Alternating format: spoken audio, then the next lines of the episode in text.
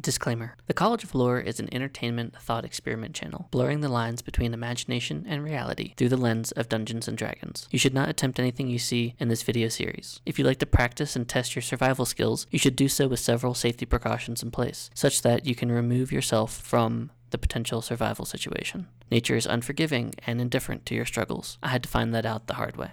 On this trip to the wilderness, I thought I was prepared. I planned on spending two days on the 14.2 mile out and back hike. I planned on parking at the high trailhead, hiking down with my three day kit, camping for three days while exploring the trail. There were several things that I was not prepared for. I would say that I rolled a 15 on this DC 20 survival check. I succeeded the rule, but at a severe penalty to myself. Before we get into what I failed on and how I could have done better, let's go over the four basics of survival and how they related to my trip. Water. You won't last three days without water. We've all heard that. But how true is it?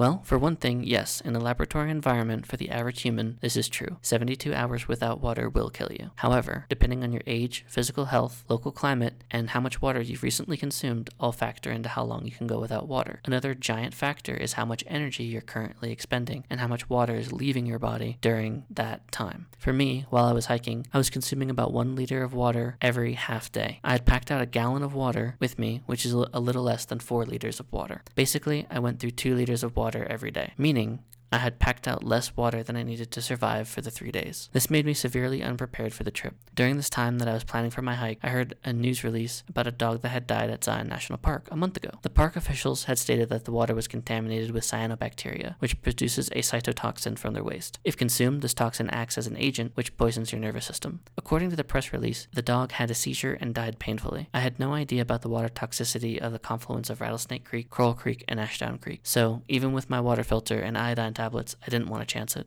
It would have taken 30 minutes to kill me if the water was infested, but three days to die of dehydration. I made the decision to cut my trip short and head back during the middle of the second day in. Before we get into the effects of my poor knowledge survival skill check, let's move to the second topic of survival shelter. Shelter. To have shelter is quite important. Ideally, summertime camping is just you, a bonfire, some friends, and camping out under the stars with a sleeping bag and yourself covered in bug spray. Camping in the summer on top of a mountain at 8,000 feet in elevation on an overcast day is quite different. You can see some of the clouds rolling in at the beginning of my hike. This was just before the heat wave that struck towards the end of the month in June. The temperature went from about mid 70s, which is 20 C, during the day, all the way down to low 40s, which is 4 to 7 C. My sleeping bag is rather light and only rated for the mid 50s, only rated for about 10 to 12 C, so why not start a fire? Well, I was in the middle of the wilderness during one of the driest years on record with a red flag, meaning no open fire warning. So a fire was out of the question. I knew this going in, and I checked the weather beforehand and packed some thermally resistant clothing. It was still bitterly cold at night. I woke up several times shivering. The good part was that it made my remaining ice water cold for the first half of the day. Even with my thermals and sleeping bag, even with inflating the sleeping pad to keep the earth from sapping my warmth, it was still freezing cold. I flail around in my sleep a bit so my arms kept coming out of the sleeping bag and turning into icicles. I had gloves on and everything, but it was still cold. Eventually, I woke up around 6. I wasn't sure it was going to rain or not based on the clouds, so I tossed the tarp over the tent before I slept. I actually woke up thinking it was raining because I was sleeping near the creek. My one regret was not being able to see the stars. But I'll probably be able to go back out again before I leave. Based on how uncomfortable it was to sleep in the cold, even with the gloves and everything, a thermal, a tent, I knew I shouldn't chance it another night. Now it would be a pretty awesome time to go because we're in a heat wave, but as I'm recording this, it's raining. So again, you have to take the good with the bad. If I time it right, I could do all my hiking before noon and camp out by the stream, filter all the water I need. It shouldn't get below 70 now, but around 2 p.m., the temperature in the valley had been spiking up to 110, which is 43 Celsius. But more on that in next week's videos. I still haven't told you about the last two cornerstones of survival food. Food was such a big part of my trip. I found myself unable to hike after a few miles, being completely tapped out of all energy on my way back. I dug into my pack and pulled out a few emergency bars. I went for these due to the high sugar and fat content for easily available calories. Each bar had 400 calories of energy, and I needed every bit. Hiking on the way back was all uphill 3,000 feet and 4 miles. Grade is equal to rise over run times 100 for percentage. In other words, the elevation gain divided by the horizontal distance during the entire trip multiplied by 100 gives you an elevation gain. During the half mile trip of 4 miles, the elevation gain was over half of a mile. The horizontal distance was 4 miles. That's around a 14% grade slope. It's pretty dramatic. If you average the hill grade, you'll get 7.43 over the entire trail. But really, it was quite difficult during the first and last three miles. To put that grade into perspective, if you're in a midsize hybrid car and you're flooring it nonstop, you're doing about 45 miles an hour at best going uphill.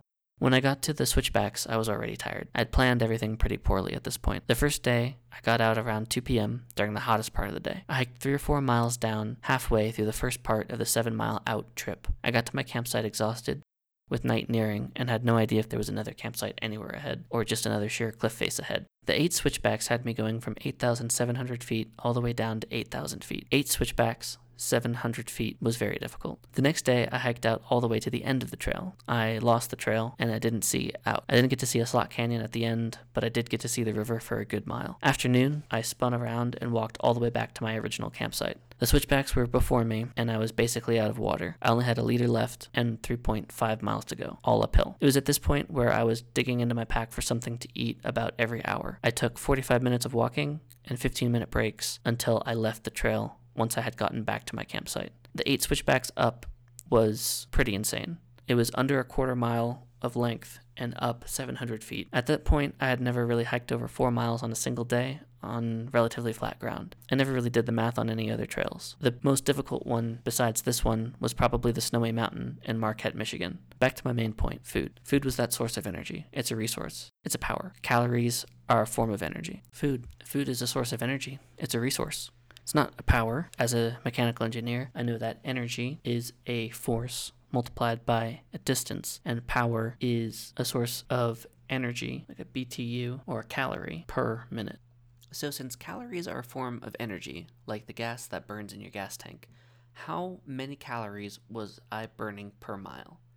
If you check out caloriesburnedhq.com, at my weight and my backpack weight, in the 40 minutes that it took me to hike up a half a mile over a minimum grade of 10%, I'm burning at minimum 600 calories. With a grade of 7%, that's burning 500 calories every 40 minutes. The switchbacks were 14%, that means I was burning 1,000 calories every 40 minutes, which doesn't sound quite right, but it's pretty close to that. It was incredibly taxing. I probably lost about 5 pounds in water weight and food weight by the end of the ordeal. What really saved me though is the last nugget and core aspect of D&D and real life survival. Protection. Now protection can come in many forms.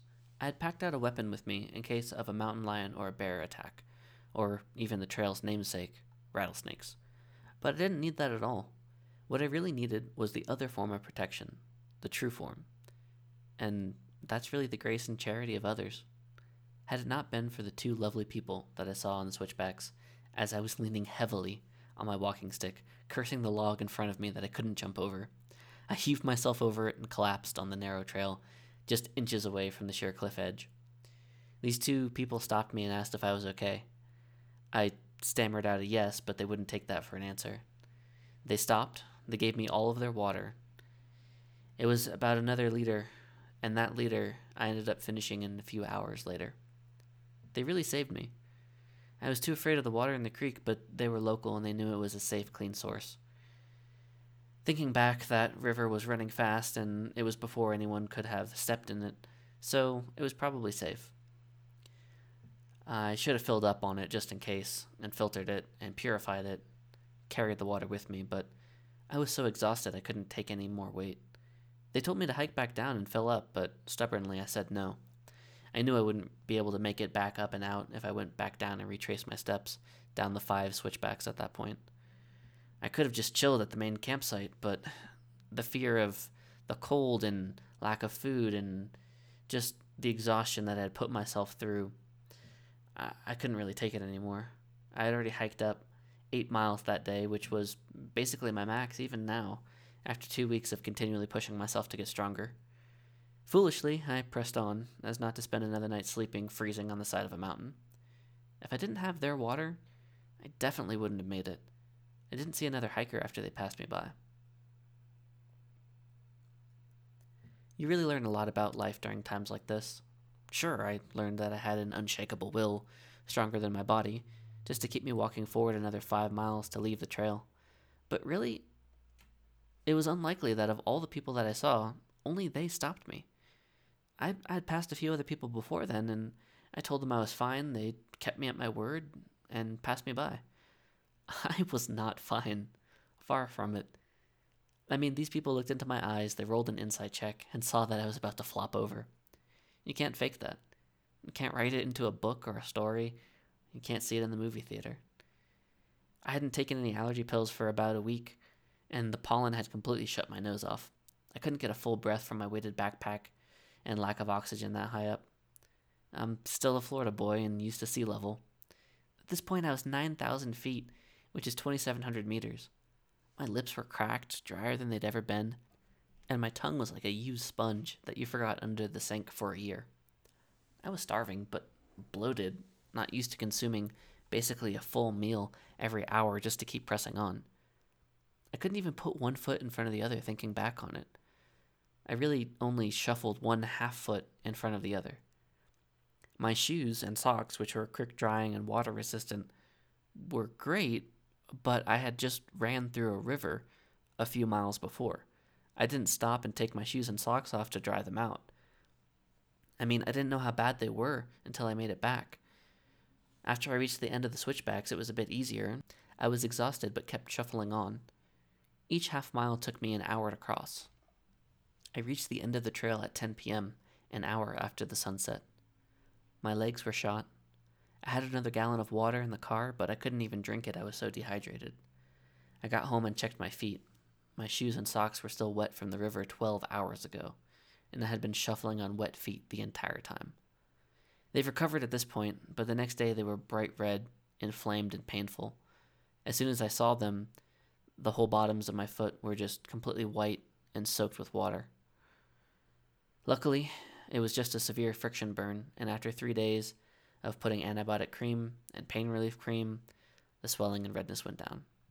Two weeks after, the calluses and dead skin began to come away painlessly as the epidermis shed.